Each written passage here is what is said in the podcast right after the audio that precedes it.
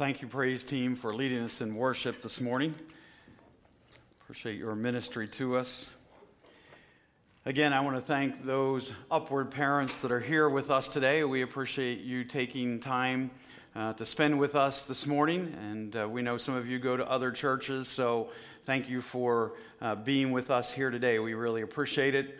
Uh, we want you to know here at Mount Calvary Church, uh, we are excited about the Upward ministry, and we count it a privilege on a weekly basis uh, to be able to work with your boys and your girls.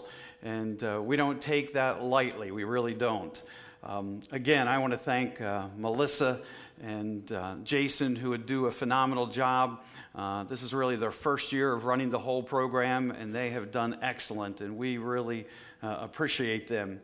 And uh, this is our sixth year for running Upward. We started quite a few years ago, over six years ago, with the football and uh, cheerleading, and then we moved into basketball. And last year, our basketball season was the biggest ever. We had 260 kids playing basketball, and I think we'll be there again this year. So, again, we need help. But uh, I just, again, want to thank the parents for being here today and supporting our Upward program. Well, I'm going to invite you to take your Bibles and turn to the book of Daniel. We're just in the second week of really four weeks of talking about surviving and thriving in today's culture. And uh, I am going to give sort of a quick review of last week's message, since I know we have a lot of visitors today, to sort of bring you up to where we are. I wish I could tell you right from the start that this is going to be a really uplifting, positive message today, and you're going to walk away saying, Wow, I am so encouraged. I am really glad I went to church today. That's the kind of messages I like to preach. But that's, that, this message is not going to be like that today. And uh, we're going to be talking a lot about persecution and how we got to where we are, and if we continue to go this direction, why I believe the church is going to go through persecution here in America. But I still believe that we can thrive in the midst of that. And we'll talk about that this morning in just a moment. But last week we talked about how our culture is declining and how that is accelerating and how change has happened so quickly. And uh, I compared it to, you know, walking. When you walk, you might walk five miles an hour. And if you want to go a little faster, you might ride a horse 10 miles an hour. But if you want to go really quick, what do you do? You get an airplane and you, you go 500 miles an hour. And that is how our culture is changing today. That 500 miles an hour is how quick. I talked last week about connection. I talked about mobile phones. I talked about Facebook. I talked about, I didn't talk about tweets last week. And uh, every second, there are 6,000 tweets. Um, there were, I'm, about every second, about 6,000 tweets. There were 5,000 tweets per day. Listen to this 5,000 tweets per day in 2007. There are 500 million tweets every day. It's a lot of tweets, isn't it? You know, I, if you're on, how many of you are on Facebook? Raise your hand. Look around. That's pretty much, you know, 90%. Facebook is not where it's at anymore. It is what? It's Twitter. It's tweeting. So I knew I need to catch up to the times. I have a, I remember walking into the office one day and I had opened up a Twitter account and Pastor Pastor Jonathan was really impressed because he's our tech guy. And he said, I saw you're a tweeter now. I think I've only ever tweeted once since, but you know, I'm to catch up. You know, we, we talked about those things. We talked last week about um, the, the selfie shots. Uh, we talked about pornography, 4 million websites. But you know, when we talk about porno- pornography, we also have to talk about Snap, uh, Snapchat today. Um, because that's really where it's at. Because what you can do on Snapchat is it's a picture video, and you can take it and it's on for one to 10 seconds, and then what? It's gone, it disappears. And so it's a way for people to put pornography out there. People can see it and then it's gone. We talked about entertainment last year. Americans spent $900 million. The culture is changing rapidly. And so we went then to the book of Daniel. And if you have your Bibles, you can turn there to the book of Daniel. And just want to remind you a little few things that we talked about. I want to read to you the first verse. It says, In the third year of the reign of Jehoiakim, king of Judah, Nebuchadnezzar, king of Babylon, came to Jerusalem and besieged it. And the Lord delivered Jehoiakim, king of Judah, into his hands, along with some of the articles from the temple of God. These he carried off to the temple of his God in Babylon, Babylonia and put the treasures in the house of his gods. Several things, again, we pointed out last week to bring you up to date where we are. We talked about a nation that's gone rogue. A nation gone rogue, and that was the nation of Israel. See, this nation of Israel, God's chosen people, had decided that they were no longer going to serve God Yahweh, that they wanted other gods. They were going to get into idolatry and adultery, and they began to serve other gods. They had gone rogue. And so, because of that, God wanted to get their attention. God said, Listen, hey, you're going the wrong direction, Israel. I need to get your attention. So, God sent the Babylonians, Nebuchadnezzar, down into Israel, and they took over the land and brought back the best of the young men and young women, brought them back to their land, and decided they wanted to retrain them. That's where we meet Daniel and Shadrach and Meshach and Abednego, these four Hebrew young men who were men of wisdom and men of leadership.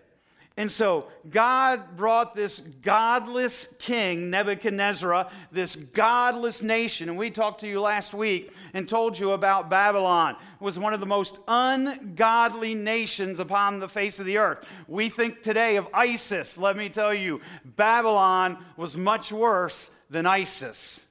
And so that's the people, that's the nation that God brought upon his people to bring them back to a relationship with Him. Now, it's going to take some time for that to happen, but that's the whole reason. I want you to look at these words in verse 2. We pointed this out last week. And the Lord delivered. God caused this. God caused this ungodly nation, this ungodly king, to bring, to come down and bring them back captive. And then when they brought these Hebrew boys back, what happened? They taught them a godless education system. We learned that the Babylonian edu- education system was evil, and they, they taught evil things, astrology and things like that. And then a, was a spiritual, hostile, hostile environment. Babylon wasn't friendly. In fact, what did they do? They renamed these Hebrew boys. They renamed them. They gave them names of the Babylonian gods. Tried to re educate them, tried to take away their God totally, gave them brand new names. And then there was the physical humiliation that we talked about last week that they, we believe that they castrated these young men. They castrated them. So, this is the picture of Daniel chapter 1 where God sends an ungodly nation down upon Israel. Now, as we go through this, we want to share with you Israel got to that point because of their idolatry, because of their adultery. And I believe that America is heading the same way, if we're not already there. And I'm not a doomsday prophet. Uh, I think there's, I'm, I'm glad that I live in America. I think it's, it's a privilege. Uh, I still wave the American flag out in front of my house and, you know, on July 4th. I'm glad. I'm a citizen of heaven before I'm a citizen of America, though. And so let me just give you today how did we get here? How did we get here?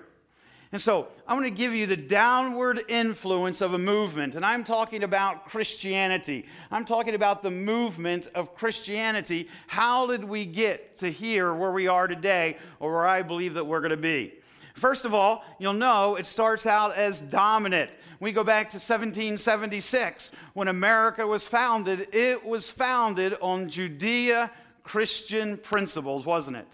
Go back and read and study those men and, and learn and, and look how every day when the legislation opened, it was open with prayer. And sometimes, even after the prayer, those pastors would preach. They would stand up and they would preach messages to those who were there. And so our nation was founded on Christianity, it was dominant and then it, it, stayed prominent. It was influential. I think back to back in the 1970s when Dr. Jerry Falwell led the moral majority, and uh, what an impact that that movement had on our nation at that time. And uh, it was in, influential. It, Christianity down through the years has been respected. It's been respected, and. Uh, but now I think that we've moved past that. I really believe in the last five to 10 years, Christianity is simply tolerated. We know what's happening. They're taking the Ten Commandments off the walls of our courts. They're taking, uh, they're, they're taking Christmas and saying that our kids cannot celebrate Christmas any longer in the public school system. It's simply tolerated now. It's just one of many other religions where the reality is America was founded on Christian principles, and today those same Christian principles are simply tolerated. And the last one is persecuted. Persecuted. And the reality is that's where we're moving. That's the direction that we're moving, and I'll show you that in just a moment. How, do, how does this change? How does society change so quickly? How does it happen? Let me, let me show you in this next one. Let me show you and give you these. First of all, we're going to take this thing of gay and lesbian marriage. First of all, let's go back and let's think about this. First of all, years ago, it was unthinkable, wasn't it? It was unthinkable. It was unthinkable. You wouldn't even have thought of that. It, it, wasn't even something that was talked about anywhere. Now, I realize that there were people who had the, those leanings, but it wasn't talked about, was it? It wasn't talked about at all. It was basically unthinkable. In fact, it was thought of as radical. It was radical. But then, somewhere back in the 60s, it began to become acceptable. It became to be acceptable. It came out of the closet. And we had entertainers and we had other people standing up and beginning to say, you know what? I'm gay. I'm a lesbian. It's fine. You know, accept it. Accept it.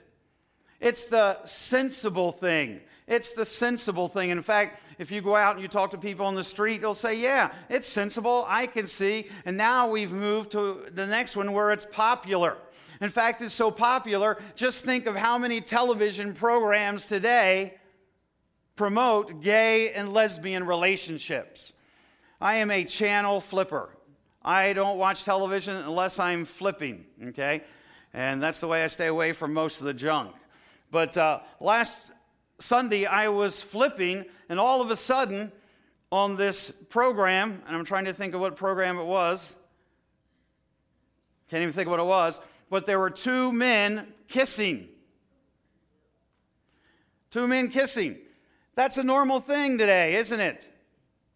It's a normal thing. That's what our society is trying to tell us. And so it's telling us listen, it's popular. Everybody does it. And what happened this summer? Now it is what? It is policy. Our Supreme Court said that this is okay. We will accept this. You can accept it. And you see, and many of you sit here today, many of you who are sitting here today, you lived in a time earlier when it was even unthinkable, wasn't it? You wouldn't even talk about it. But look how quick we've gone from unthinkable to it being policy.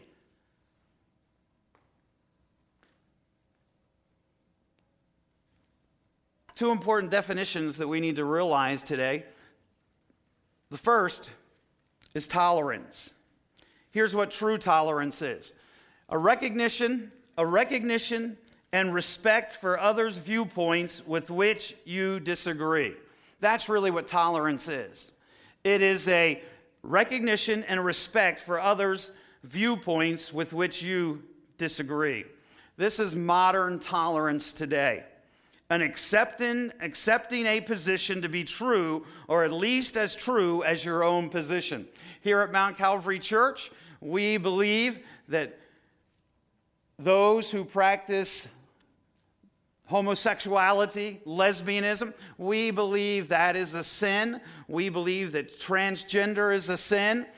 That doesn't mean that we can't love those people. That doesn't mean, but it has to mean that we don't respect their position because what? It is an unbiblical position.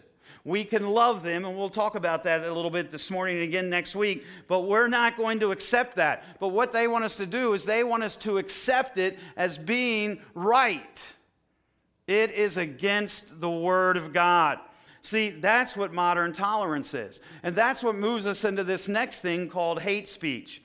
Any speech, gesture, or conduct, writing or display which is forbidden because it may incite violence or prejudicial action against or be protected individually or a group or because it disparages or intimidates a protected individual, a group. Hate speech. Do you realize what I just did in the pulpit of Mount Calvary Church out in our society is considered what? Hate speech hate speech. And I believe there will be a day, and it's coming, that pastors could be arrested and put in prison because of saying things like I just said from this pulpit today. Because what? Because of what tolerance is today and what our government says is hate speech. Listen, we need to stand firm on the Word of God. If God calls it sin, then we need to call it sin. And so we have to stand firm. But that's sadly, at a lot of places, not what's happening today. So when, we think about this, when we think about this, how did we get here? And we see how easy it was for us to get to where we are today.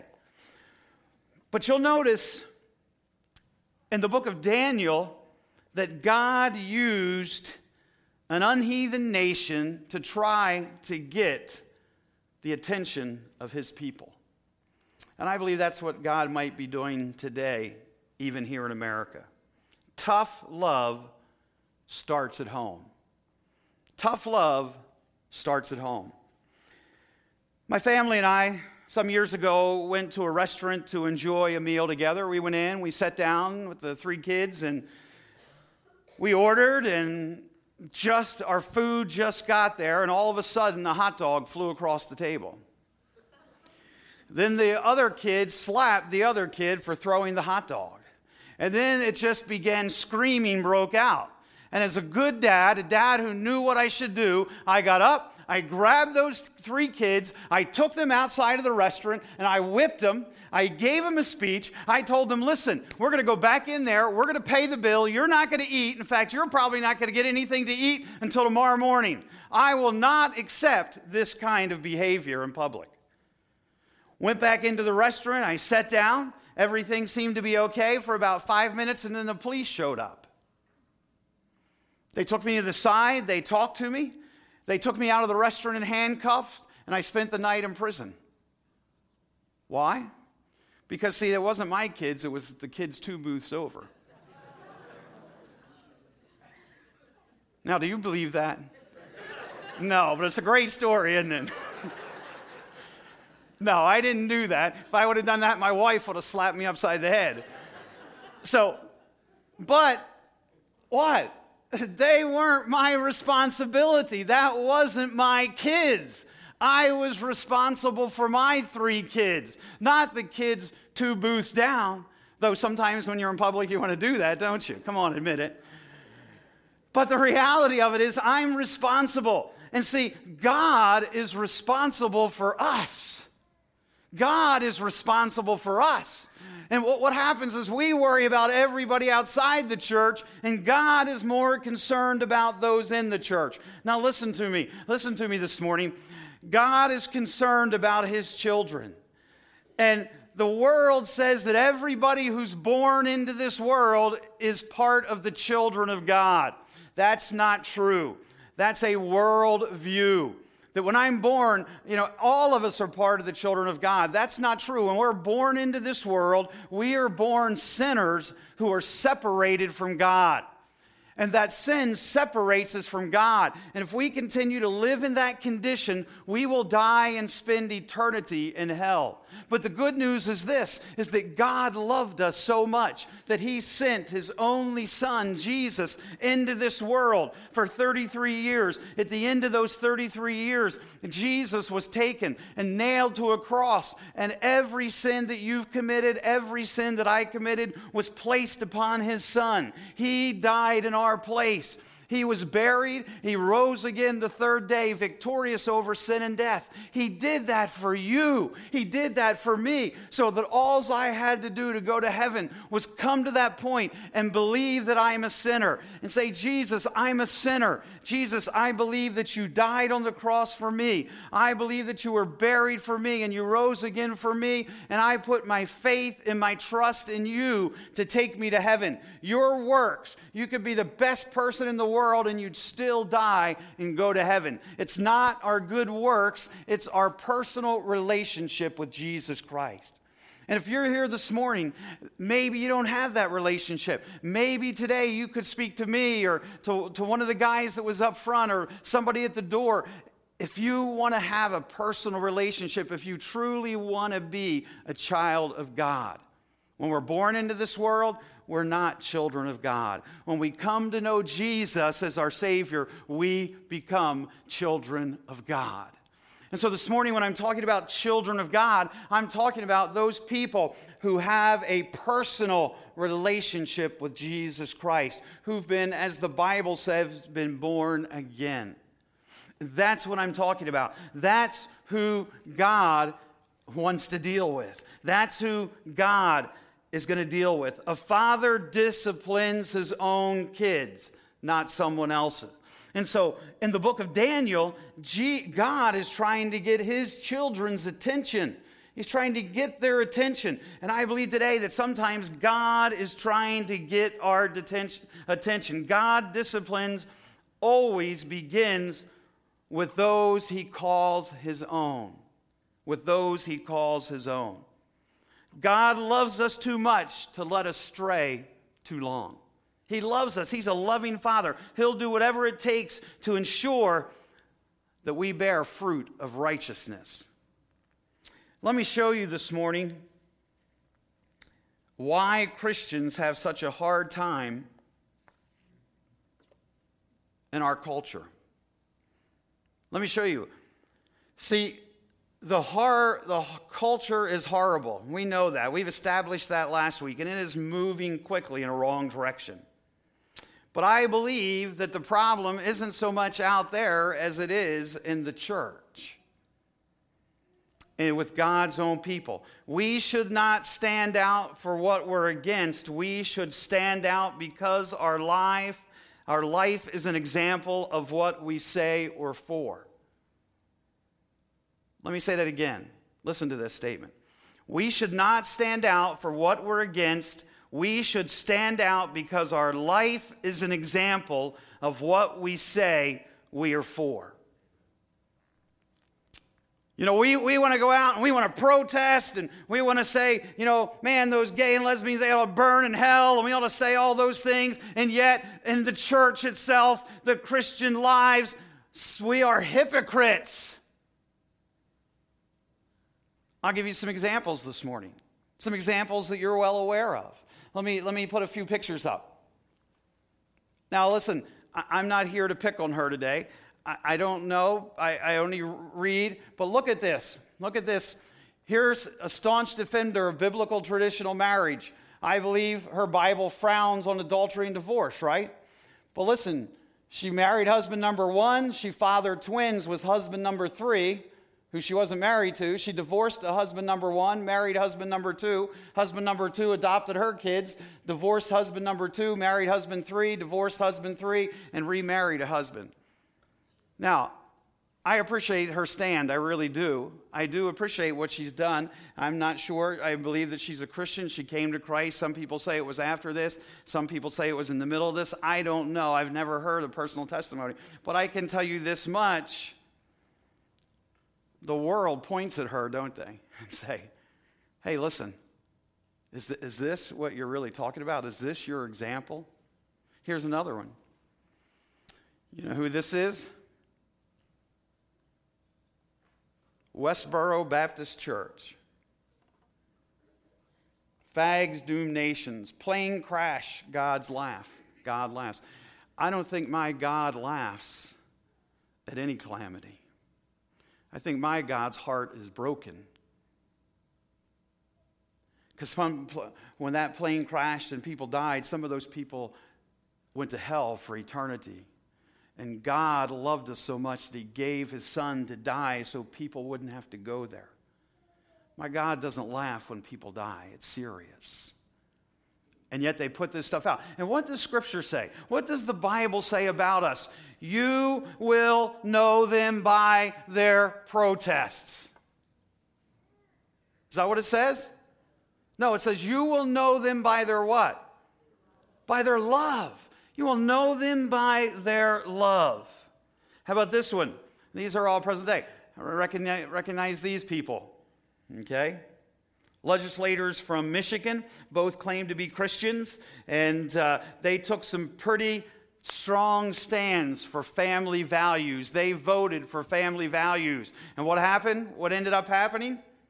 They had an affair, and because of that, he resigned, and they finally had to vote her out. Christians. See, we're all worried about what's going outside the church. Listen, God is more worried about what's going on in the church. Isn't it interesting? Again, back to the book of Daniel, that we have an ungodly people. Even in the book of Habakkuk, Habakkuk came to God and says, God, why are you doing this? Why are you allowing the Babylonians to come down and to bring this upon us? Why are you doing this, God? Because what? Listen, God is concerned about how his children live. He's concerned about how we live. Our own hypocrisy. Listen, I'm the hypocrite. I'll stand before you and tell you that. When I lived in Magnolia, New Jersey, Joe was my next door neighbor. Joe and I had a pretty good relationship. I used to go over and throw horseshoes with Joe all the time. And uh, Joe would always, and it's funny how I ended up with a guy now where I am who always invites me to come and uh, throw horseshoes and have beer. I don't drink beer, but they always invite me. So I, I used to go and sh- throw horseshoes with Joe all the time. We would have a great time. And, uh, and so I built a relationship, and I got Joe to come to our friend Sunday and he was a staunch Catholic, and he came. And, and I remember when his wife passed away, I went and, and ministered to them, and I went to her funeral, and, and we had a really great relationship, and he knew, he knew all about me. He knew who I was. And so this one day, this one, I spent about three weeks building a fort for my kids. And uh, it was great. And, and, Joe would sit over there and, and talk to me while I was building the fort, and he'd watch me. And I'm not a carpenter at all. Jesus was a carpenter, I'm not, okay? So I built this fort and I followed the directions, but just as I started, my son said this to me, and he was about 10 years old. He said, Dad, you know, when you build that fort, he said, You know what? It's gonna, I'm going to outgrow it pretty quick. Why don't you make it higher? Ah, I could do that. So I did some figuring. I wrote some figures down on the, on the fort, and I built the whole fort. It was great, man. It was great. The last thing I had to build was the ladder. And the one thing I didn't do was I didn't increase the height of the ladder. So I, I, was all excited. The fort was all done, and I spent about two hours building the ladder. And I carried the ladder over the fort and went to put it in to nail it to the fort, and it went right under. It was about a foot short. Man, was I mad. I took that ladder and I flung it across the yard and I said my Christian cuss word, crud. My kids always knew when I said crud, they were in trouble. I did. I went and picked the ladder up. I threw it across the yard the other way and screamed something else. I was so mad. And then I turned around and looked, and guess who was sitting there watching me? Joe. I had put on a little tantrum like a two year old. I mean, he came and listened to me speak. I had shared the gospel with him. See, the, the problem wasn't the sinners around Joe, the problem was me. who claimed to be a Christian, who claimed to be a pastor. You know, we're supposed to have it all together. But listen to me. See, the problem is us. The problem, even as evil as it was, it wasn't Babylon as much as God using Babylon to bring that upon them. The church is full of hypocrites. We are. We're full of hypocrites. Is there a, a one more picture? I like this. I saw this. Uh, is going not excuse me not going to church because it's like not going to the gym because of the out of shape people. Well, I'm not going to that gym because there's all kinds of out of shape people there, so I'm not going there. Sort of what, what it's like, isn't it?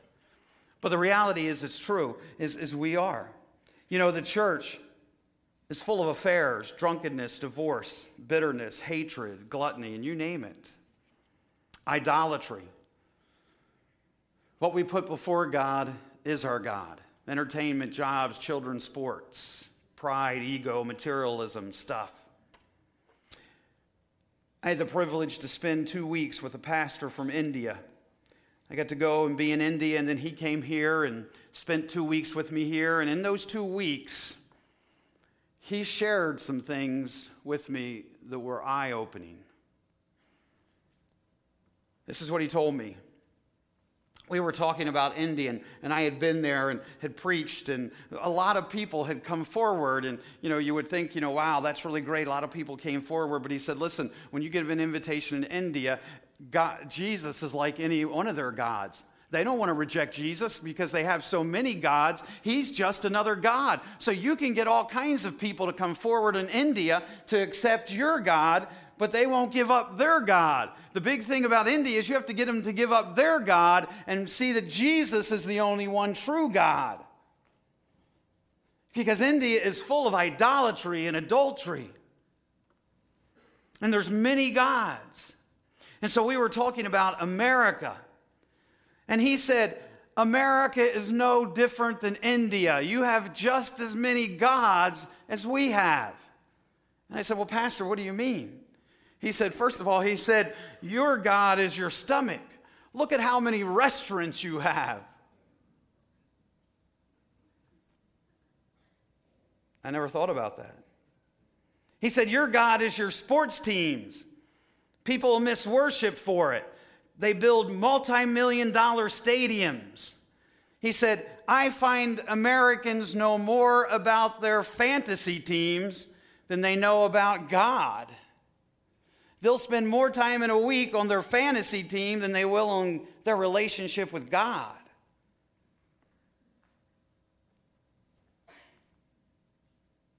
And then he said to me,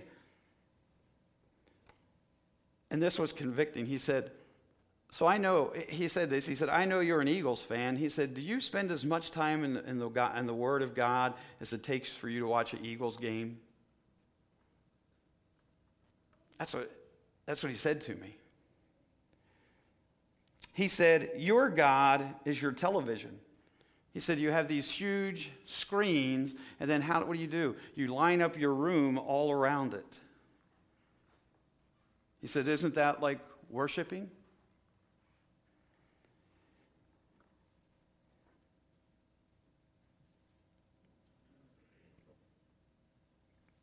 I took him we were going to a church up near Hamburg. You know, if you go to Hamburg, Pennsylvania, where do you have to stop? Where? Cabela's. So I went in to see Cabela's. You know, it's a neat thing.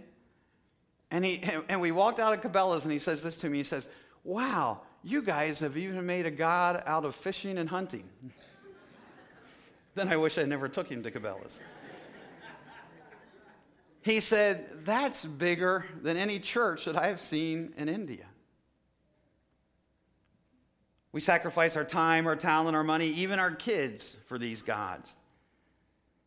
See, we're all worried about outside the church. God is worried about in the church.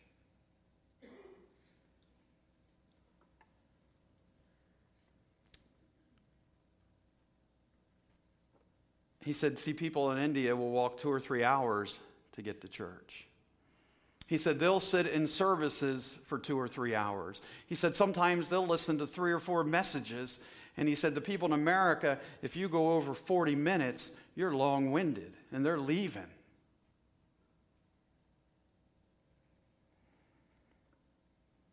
He said, People in India will give till it hurts, they'll go without food. See, I think sometimes we've lost the culture not because of what's going on outside the church, but what's going on inside the church.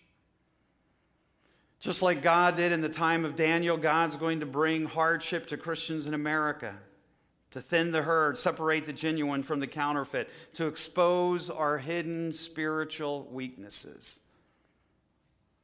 and to wake up our dormant strength.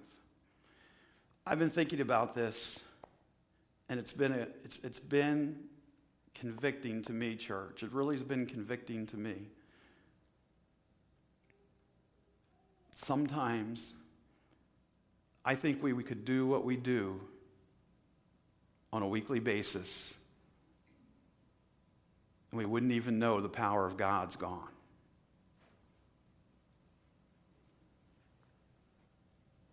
I think we could do what we do on a weekly basis and not even recognize that the power of God wasn't here.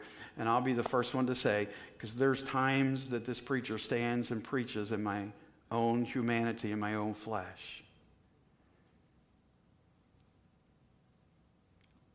I don't know about you, but I want to see the power of God. I want to see God move in such a way but the only way that's going to happen is when we see not the outside, not the culture for what it is, but we see ourselves for what we are.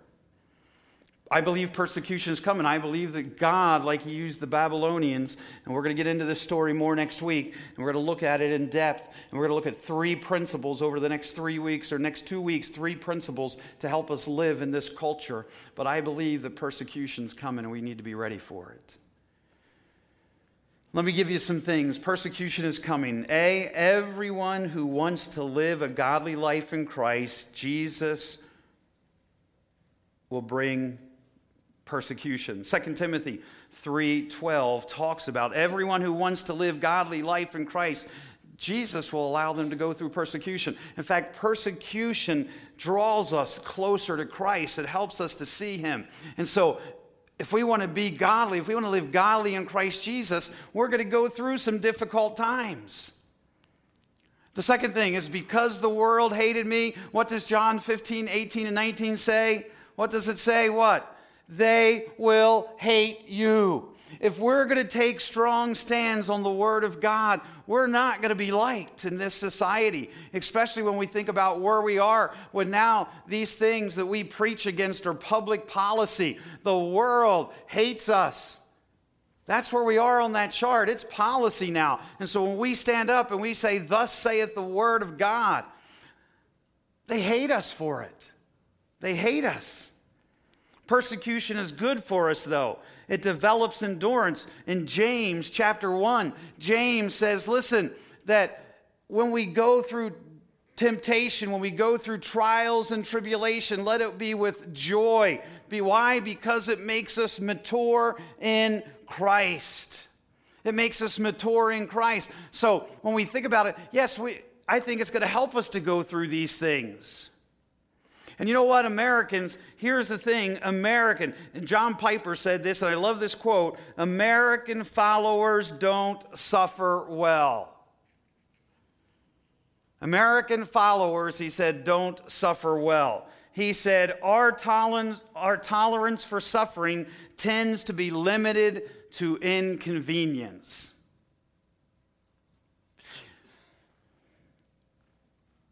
Had problems with the battery on my car this week.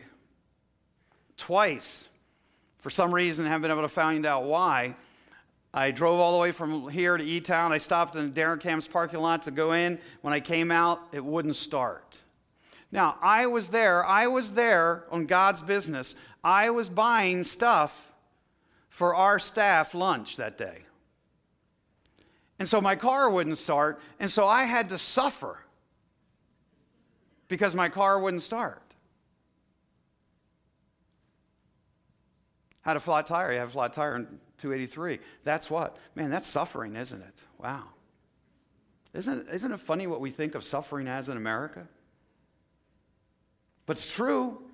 We don't, we don't understand suffering at all. Persecution comes even to those who are doing what is right. Remember the story of Achan? God came and said, Listen, as you go up to Ai, as you go up to Ai, Israelites, I want you to go in. I want you to take that little city, and uh, or, into, excuse me, when you go into Jericho, I want you to go in and take that big city, and I don't want you to take anything. I want you to leave everything there. And, and what did Achan do? He took something, he brought it back, he buried it in his tent. Think that's the end of the story? No, it's not, because now God tells the Israelites, I want you to go up to this small city. You already taken uh, Jericho, the huge city. I want you to go up to this small city, Ai. The name Ai means city of ruin. It's just a heap, it's a dump. You'll be able to take the city without any problem. So the Israelites go up, and what happens? They are sent running. People lost their lives. Why? Because one man stole from, did what God told him not to, hid it in his tent, and the whole army suffered. And listen, sometimes we suffer. Sometimes persecution comes even when we're doing what is right. What is our response? What is our response to be to persecution? First of all, no retaliation. 1 Peter 2:23 When they hurled their insults at him he did not retaliate. When he suffered he made no threats. Instead he trusted himself to him. So what was it? He what? When they re- gave insults to Jesus he didn't retaliate. Listen people are going to call you all kinds of things when you stand in your office when you stand at your job when you take a stand for what's right. People are going to call you things. You should expect it Jesus went through that. And then what does the Bible say? We're to love and to pray for them. We're to love and to pray. Matthew 5 44 says, Love your enemies and what? Pray for them. Pray for them. It's opposite than the world. And David in Psalms 109 5 says, Thus they have rewarded my evil for good and hatred for love. See, for the Christian, it's just the different. For the Christian, it's just we should reward our enemies with good. We should reward them with good and, and their evil with love, their hatred with love. That's what we're to do. And listen, just because you disagree with somebody's stance doesn't mean that you can't show them love. We don't have to stand and protest. We need to show them love. And so, my question to us as Christians, once we leave this room and we go out into the world, and we're in a world that doesn't see things anymore like we do, the greatest impact that we can have is we can love those people. We don't have to tolerate the sin, but we do have to love the sinner. We have to show them that we care for them. And sometimes that's the thing that will bring somebody to a personal relationship with Jesus Christ that love. Love. And then the next thing is don't expect righteousness from unrighteous people. People who don't know Jesus Christ as their personal Savior, they're doing what comes natural. Listen, when we get out in the world, we can expect righteousness from unrighteous people. But when we come into the church, we should expect what? Righteousness from righteous people. That's where the problem is. Too often, the church gets all upset about what people are doing outside the church, which is pretty normal for them because they're sinners. And what do sinners do? They sin.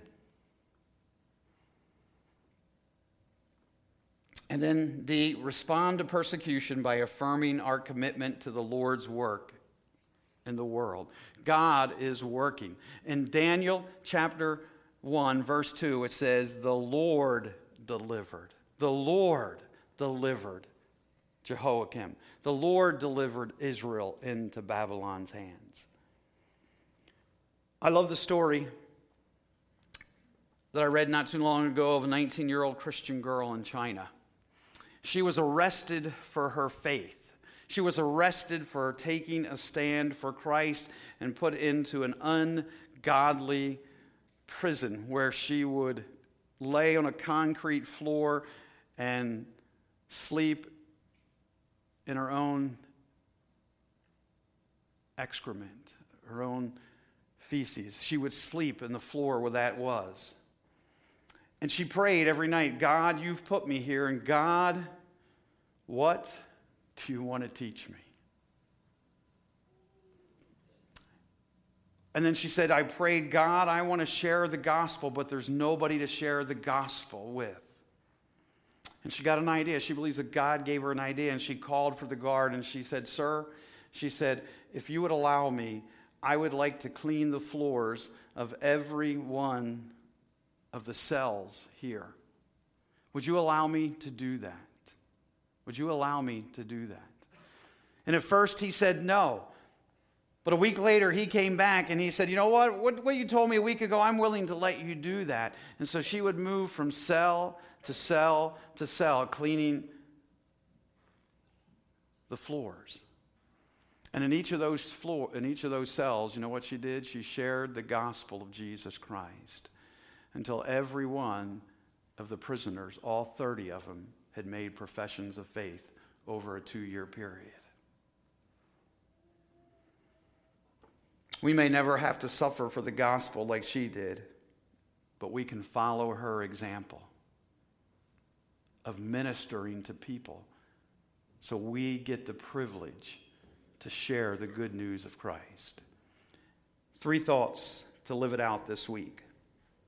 Number one, deal with any hypocrisy in your life. Christians, listen, when I think we get all upset about what's going on outside these walls, but remember, it starts right here. It starts. And I want you to pray this prayer God, is there any hypocrisy in my life? Is there any hypocrisy? Is there things that I'm doing, things that I'm saying eh, that really doesn't portray Christ to other people? If so, then you need to deal with it. You need to confess it as sin and ask for forgiveness. Secondly, this morning, this show love for those who see things different than you. And we're really going to talk about how to do that in the next couple weeks, how you can literally do some things. I'm going to give you some very practical ideas over the next couple weeks. But we need to show love. Love is what's going to draw people, not hanging signs, not screaming and yelling in people's face. What's going to draw people is love. And then lastly, in your trials, look for how God is working in your life. Maybe, you're, maybe you've taken some stands for Christ, and because of that, you've had to go through some people making fun of you. Maybe you've taken some stands in your high school, and now the kids call you names. But here's the thing is look for what God is doing for you. See, Daniel, Shadrach, Meshach, and Abednego, as we'll see in these next two weeks, they took the persecution and they turned it around and used it for the good of God.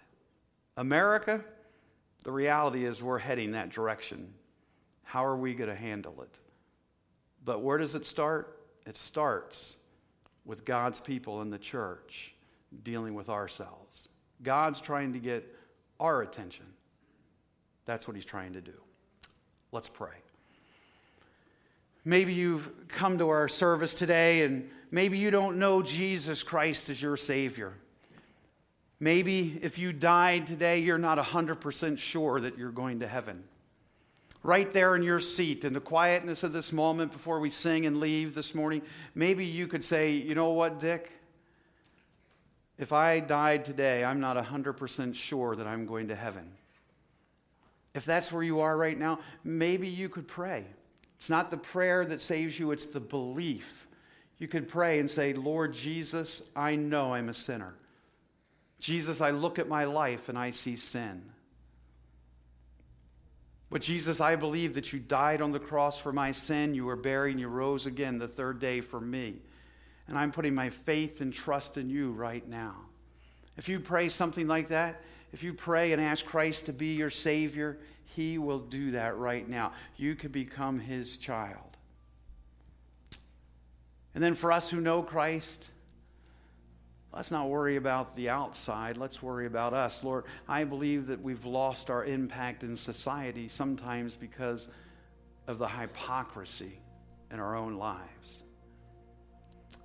And so, if you're here today and you're a Christian, would you say, Holy Spirit, reveal right now anything in my life that I need to confess? Father, thank you for your word. Thank you for Daniel and how you used Babylon to get the attention of your people.